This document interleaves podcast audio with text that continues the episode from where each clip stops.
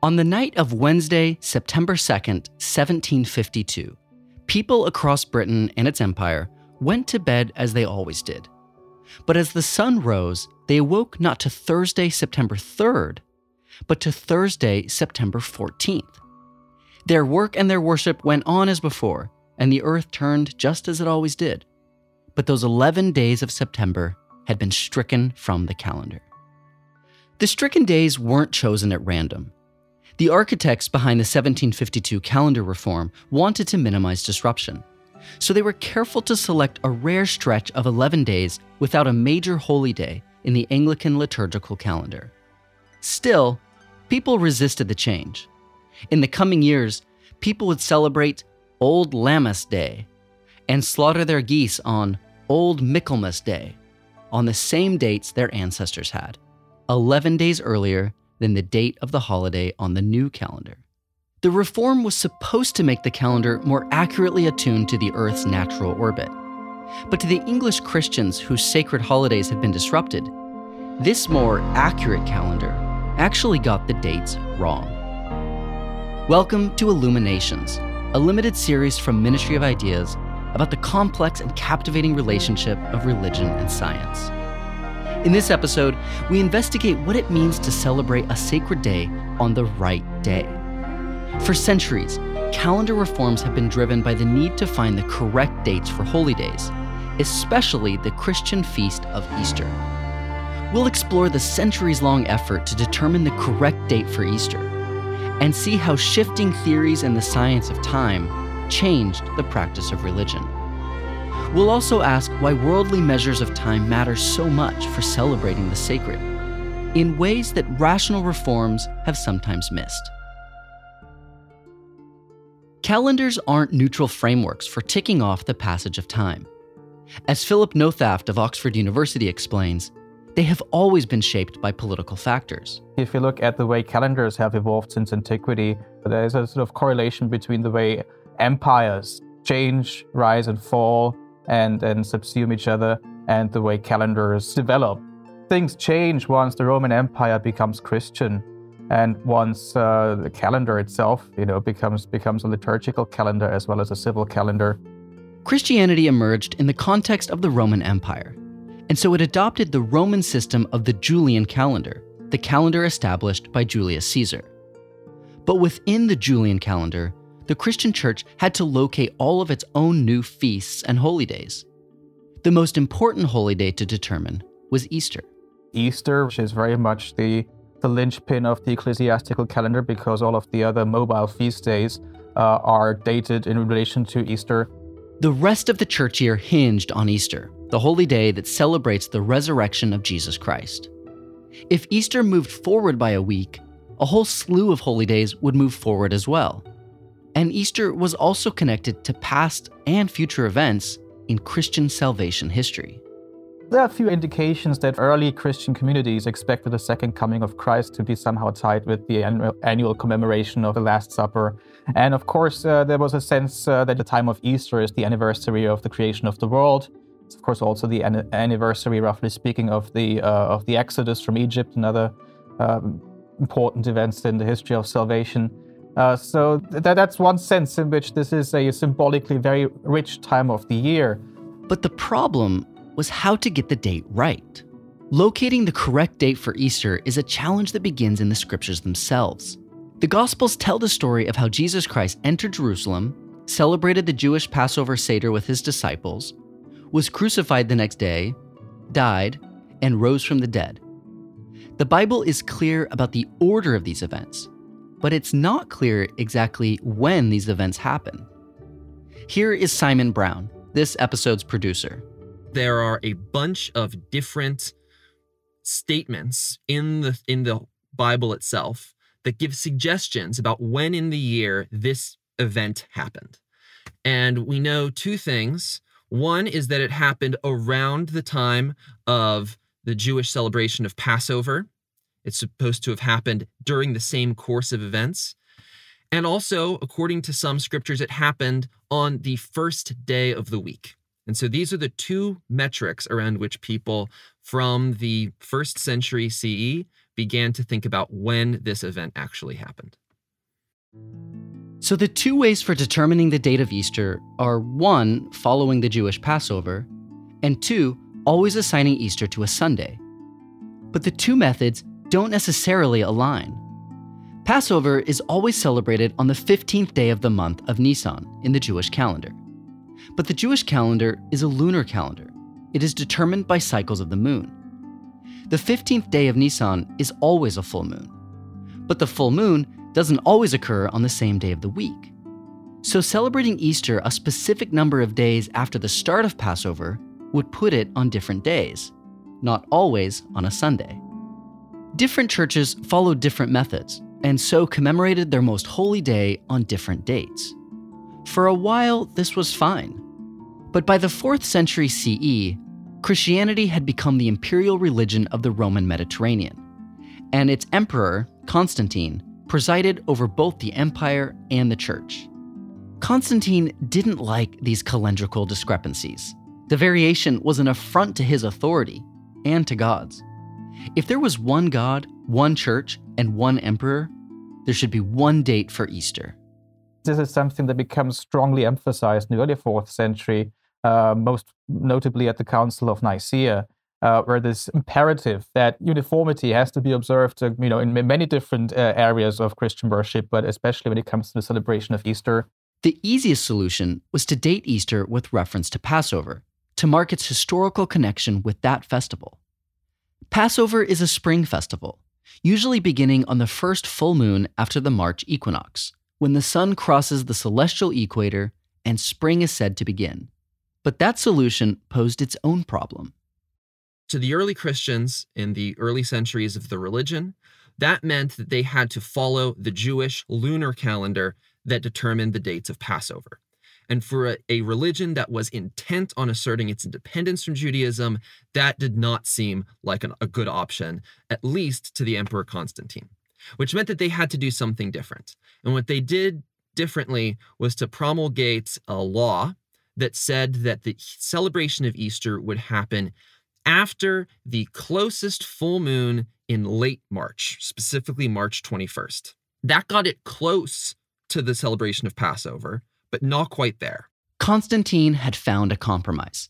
Easter would take place on a Sunday, specifically the Sunday following the first full moon after March 21st, a date chosen to approximate the equinox. This method placed it right around the same time as Passover, and they both dated Easter by the cycles of the moon. But the Christian feast remained independent of the Jewish calendar. Christian churches followed this moon based method for dating Easter for centuries. But by the 16th century, something had clearly gone wrong. With each year, the Easter celebration got warmer. More flowers bloomed. The sun set later. Easter was dated in relation to March 21st, and March 21st was supposed to approximate the spring equinox, but it no longer did. The problem this time wasn't the method they used to date Easter, it was the calendar itself. In 45 BCE, the Roman ruler Julius Caesar had developed a calendar based on a 365 day solar year. Unlike the Jewish lunar calendar, which follows the moon, a solar calendar is determined by the sun. A solar year is the length of time it takes for the Earth to make one complete revolution around the sun. This calendar was called the Julian calendar, and that's the calendar that those 16th century Christians who erased those 11 days in September were using. In theory, a solar calendar should make sense. It takes a year for the Earth to go around the Sun, so every March 21st, the Earth should be at the same place in its orbit. But it turned out that the Julian calendar had scientific errors of precision. It calculated the solar year as lasting 365.25 days. You can't have a quarter day, so every four years, it included an extra day, a leap day, to account for that slight irregularity in the duration of the Earth's orbit. But even so, the calendar was off by around 11 minutes per year. That isn't a lot for any one year, but over time, it starts to really add up.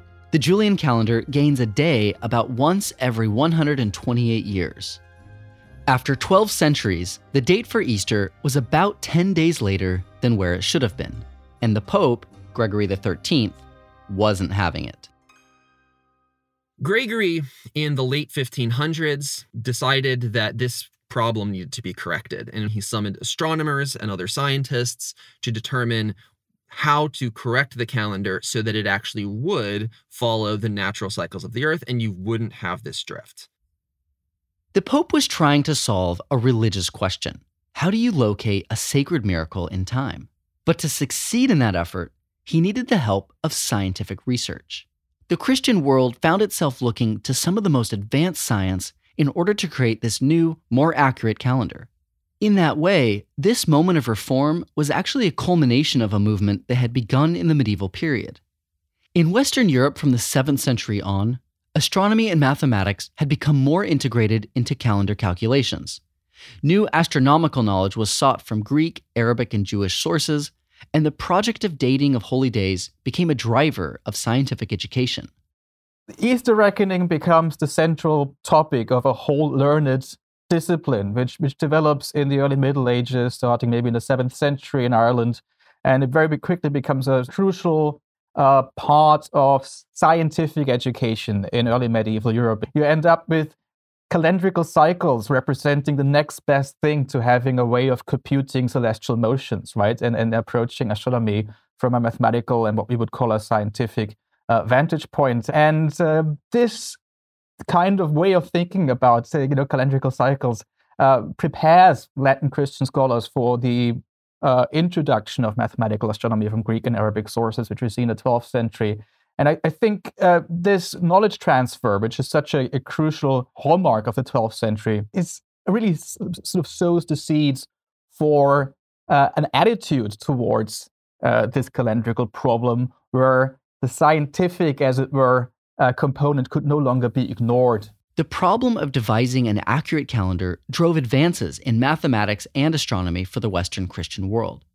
And this new emphasis on mathematical and scientific precision drove the next wave of calendar reform, as the Christian world tried to match the scientific progress of other cultures. What I find interesting is that from the 12th century onwards, when the fact that the calendar is no longer in strict alignment with the astronomical phenomena, uh, it, this fact is very often related to Latin Christianity's perceived backwardness uh, in relation to Jews are usually brought up in this regard, but of course also Arabic Muslims uh, and and sort of the non-Latin Christian world in general. So If you read sort of the learned literature of the 12th and 13th centuries, to, to talk about an inferiority complex is perhaps a bit hyperbolic, but it's a common talking point that Latin Christianity uh, had been suffering for centuries from some kind of backwardness or penury in intellectual terms, and that the uh, translation from, from Arabic in, in, in, Greek, the importation of knowledge through translation, is absolutely essential to catch up and to close that gap. One of the perceived markers of Christianity's inferior science was, in fact, the Jewish calendar, a highly advanced method of timekeeping rooted in Babylonian astronomy. And the Jewish, rabbinic Jewish calendar by the early 12th century is also on the radar screens of Latin Christian scholars. And they realize this is a very sophisticated device. And uh, again, this concern wow, the Jews are completely outgunning us uh, on a calendrical plane. And that's an idea that's made explicit in 12th and 13th century texts and plausibly played into the calendar reform debate as it then uh, uh, evolved. And there's a feeling that uh, it is a matter of honor, right, to, to have a, a scientifically accurate calendar. And, and this is this pops up in so many sources that I think it, it is probably a, a genuine concern and again might help us explain why the Gregorian calendar, right, um, why so much brain power was invested in, in, in uh, bringing it to fruition. To create his calendar in the 1580s, Pope Gregory drew on the work of two men in particular, who reflected the Church's accelerating interest in science and mathematics. A chief architect of the calendar was a groundbreaking Jesuit astronomer and mathematician named Christopher Clavius. Clavius was the main person responsible for advancing a rigorous mathematical curriculum within Jesuit education. He was one of the first mathematicians to use the decimal point in certain astronomical calculations, and his writings became one of the most influential astronomy textbooks of the age. To create the new calendar, Clavius consulted the work of Aloysius Lilius, an Italian doctor and astronomer. The mathematics behind his work are complex, but basically, Lilius had devised a calendar with two clear, notable adjustments. One problem with the Julian calendar was that it was 11 minutes longer than the real solar year, creating that drift of one day per 128 years. Lilius proposed a year that was fractionally shorter and suggested moving three leap years every four centuries. The resulting calendar was accurate within 26 seconds. Lilius also harmonized the phases of the moon with the solar calendar year. Clavius wrote major expositions and defenses of the calendar based on Lilius's work, and this new calendar was introduced in 1582. This new Gregorian calendar was adopted by much of Christian Europe. England, however, was a holdout. This Protestant country had been fiercely opposed to the authority of the Roman Catholic Pope since the Reformation in the 1500s. The Pope, according to many English Protestants, was literally the Antichrist. How could he be trusted to change the calendar they'd been using for centuries in the name of accuracy? So while continental European countries updated to the Gregorian calendar, the English stuck with the Julian. You could call it calendexit. Still, as the centuries passed and countries and markets became even more connected, England began to suffer the effects of their calendrical misalignment. By following the old calendar, they were about 11 days off from much of Europe. And there were a lot of compelling arguments for adopting the Gregorian system that had nothing to do with Easter. There were other reasons for embracing the calendar. It made commerce a little more easy. You didn't have to translate between two different dates if you were sending your goods overseas to trade in the Netherlands or in France. It made diplomatic communications easier for the same reason. And for all of these compelling reasons, many politicians, merchants, people in England started to say, we need to get on board with the Gregorian calendar. And it was not, they insisted, because they now recognized the authority of the Pope, but because there were reasons of science, of commerce, and convenience for getting on board. England finally adopted the Gregorian calendar in 1752. And this is where those 11 days in September go missing. To make this transition, Parliament skipped straight from September 3rd to September 14th. But even though they chose an 11 day stretch without major holidays or feasts, the move still threw agrarian cycles into confusion. Farmers customarily used religious holidays, like the autumn time holiday of Michaelmas, as guides to mark when they should begin to plant, thresh, or harvest. These agrarian events couldn't be just moved around in accordance with a government reform. Here's Robert Poole, a historian of science at the University of Central Lancashire. So, for example, if you've just taken 11 days out of September, Michaelmas is going to come along 11 days in the natural year sooner. It's going to be a little bit warmer at Michaelmas than it used to be. The apples haven't had quite as long to ripen. If there was going to, you've had a fair on Michaelmas Day, it might be bad news. It might, you know, might need another take couple of weeks and so on for your apples and so on.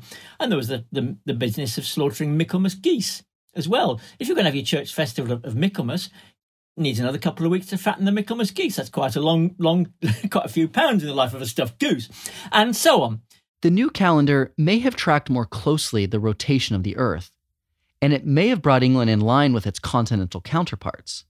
But to farming communities who used holy days to mark the rotation of their crops, no new calendar would seem more accurate than the one they were already using. Poets and satirists tried to ease people's concerns about the change.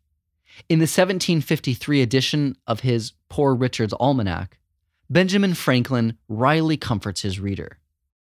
Be not astonished, nor look with scorn, dear reader, at such a deduction of days, nor regret us for the loss of so much time, but take this for your consolation, that your expenses will appear lighter, and your mind be more at ease. And what an indulgence is here for those who love their pillow to lie down in peace on the second of this month, and not perhaps awake till the morning of the fourteenth.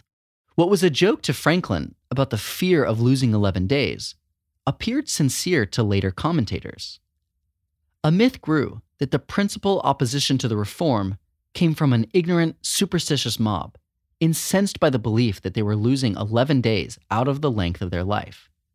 That myth of the ignorant rabble solidified in the 19th century and took its place alongside other tales of popular superstition obstructing science, like the story of Christopher Columbus disabusing his doubters of the belief that the world was flat. The common people's commitment to the feast days as they knew them, to their own ideas about what it meant to get a sacred day right, would later be read as mere scientific ignorance. England's calendar reform had been driven by a desire to standardize communication and ease commerce between nations. In the late 19th and 20th centuries, the same motives drove new international efforts to reform the calendar once again. As the world became more globalized and financially connected than ever, businessmen wanted the order and rationality of modern commercial systems reflected in their timekeeping. In the early 1900s, business leaders, chambers of commerce, and utopian reformers pushed for yet another new calendar. George Eastman, the founder of Kodak, led the charge. George Eastman and many others uh, were heavily invested in the idea of making the, the, the, the, League of Nations into a platform for implementing a rational world calendar, which was supposed to be more ergonomical and more uh, uh, more congenial when it comes to you know economic cycles, uh, where calendar is more you know uniform and, and and and predictable, and where you don't have the problem that the days of the week constantly change the alignment in relation to the, the, dates in the calendar, right? There are many aspects of our calendar, of our civil calendar, which are, as it were, irrational. The months don't have uniform lengths, and uh, you know, very smart people are able to come up with um, seemingly much more rational solutions to that. This reformed calendar would add a 13th month and make all months the same length. Each date in the calendar would correspond to the same day of the week every year. If you're born on a Tuesday, your birthday is always on a Tuesday. And notably, one of the reformers' goals was establishing a fixed annual date for Easter. For them, accuracy was about predictability. They convinced European parliaments to debate laws that would set a standard date for Easter. The British politician who passed that country's daylight savings law endorsed the calendar reform. But in order to get legitimacy, the reformers knew they needed the blessing of the Vatican. The last time a new date for Easter was promulgated, after all, it was done by the Pope. But the Pope wouldn't agree to the reform. He flatly denied the right of any other international group to set a date for Easter or propose a new calendar. The Catholic Church believed that it possessed the only legitimate authority to set the date for Easter, and it guarded that authority jealously. The Catholic Church's objection wasn't surprising. But many minority religious groups opposed the calendar reform as well. Many of the people concerned were religious minorities in a lot of these countries. So you have rabbis in Britain, for instance, who are opposed to any suggestion that the calendar would change and that an extra day of the year was added, which was one of the plans because this would throw off the cycle of the Sabbath, of the celebration and recognition of this of the Jewish Sabbath, which has to follow a natural cycle week after week. Likewise, this was opposed by Seventh day Adventists who celebrate Christians who celebrate the Sabbath on Saturday, who thought that this was another way of getting them to conform to the standard Sunday Sabbath within Christianity you had evangelical Protestants insist that any church be able to celebrate the Sabbath according to the old rules, and that was even before there was a new calendar imposed. And so you have a lot of these groups insisting that the way things had always been done, at least in their lifetime, was natural, it was God given. And to impose it a new calendar would be to rock them off the rhythms that had been imposed by the divine. The Religious Liberty Association, an advocacy group, insisted preemptively that all denominations had the right to follow the old calendar before there even was a new one. For religious minorities accustomed to discrimination, the imposition of a new calendar would not look like fine tuning for accuracy, but rather one more threat to their communities. For them, the right calendar wasn't about standardization or predictability, it was about continuity with their own pasts, texts, and traditions. Christians around the world still don't agree on a correct date for Easter. The Orthodox Church celebrates Easter on a different day than the Roman Catholic Church, though church leaders are still trying to change that. In 2016, the Archbishop of Canterbury, the Pope in Rome, and the Coptic Pope all stated their intention to set one global, fixed date for Easter that all Christians could share. In a statement in support of this effort, the Syriac patriarch affirmed that celebrating Easter on different dates, quote, weakens the common witness of the church in the world. The idea being that if you have different witnesses to the same most miraculous day in Christianity, it detracts from the authority of the celebration. And so they insist that as a principle of Christian unity, but also to show one authoritative recognition of that date, they need one day for Easter. And so they're still talking about the possibility of coordinating all their calendars to one day. At times in this history of the calendar, it seemed like reformers were simply prioritizing scientific accuracy and commercial efficiency over divine significance. But for the communities who celebrated these holy rituals, they already were recognizing an important concept of accuracy, celebrating holy days on the right days. The way a religious community conceives of an accurate calendar tells us about how they conceive of humanity's connection to the divine and of divine intervention in the human world. For Christians, for example, celebrating Easter on a Sunday and celebrating every Sunday as a holy day indicates how they see Jesus' resurrection as both a historical event in time and as an ongoing, never ending act of salvation. The dating of Easter commemorates a miraculous moment. It happens in time, but it also happens, as theologians said, happens every week. It's commemorated all the time. And so there's an instability to it. It's it's you can't really quite pin it down. Which means that with each succeeding generation, with each new moment in this centuries long history, different ideas of what it means to accurately date an event have been reflected through this effort to date Easter. And so you have a sense in which it's the dating of Easter always attracts an effort to pin down with accuracy this miraculous occurrence, and it reflects what it means to be accurate at different moments. And I think to, to, to, answer the question, why is it that people want an accurate date for Easter? I think it is often a, an effort to show the world that the witness to this miraculous event is unified.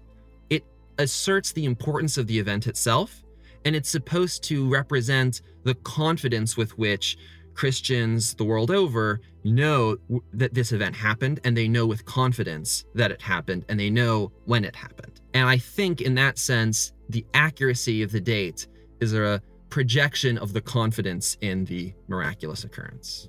Christians invoke Easter with each Sunday worship service. This recurrent notion of Easter reflects God's perpetual, timeless gift of Himself. But celebrating the actual Easter holiday on the right Sunday each year reflects for Christians the reality of Jesus' unique, historical, real time life and death. We do have grounding for our beliefs. We celebrate the same day year after year. We're not just making this up. I think that is a lot of the motivation for why Christians do believe that it is important to get the right date for an event that happened both in time but also out of time. The spiritual importance of getting these dates right is reflected in the reformers' scientific efforts. It was mathematics and astronomy, not just biblical texts, that allowed these religious groups to arrive at what they deemed an accurate date for their most important feast days. The calendar connected religious communities to the divine, but it connected them through science. This episode was produced by Simon Brown and Maria Devlin McNair. Illuminations is a limited series from Ministry of Ideas. We are supported by Harvard Divinity School and the John Templeton Foundation. Illuminations is produced by me, Zachary Davis, Leah Rechtman, Maria Devlin McNair, and Nick Anderson. Script editing is by Galen Beebe. Sound design and music is by Steve LaRosa. And artwork is by Dan Pecci. If you enjoy this podcast, you can support us by sharing the show with your friends, subscribing, and reviewing us on Apple Podcasts. For more information or to get in touch, visit our website at ministryofideas.org. Ministry of Ideas is a proud member of Hub and Spoke, a collective of carefully crafted, idea driven podcasts. You can check out all of our shows at hubspokeaudio.org. Today, I'd like to invite you to listen to the Hub and Spoke show Soonish. Hosted by journalist Wade Roush, Soonish examines how technology is changing society with sharp analysis and humane values. Learn more and listen at soonishpodcast.org.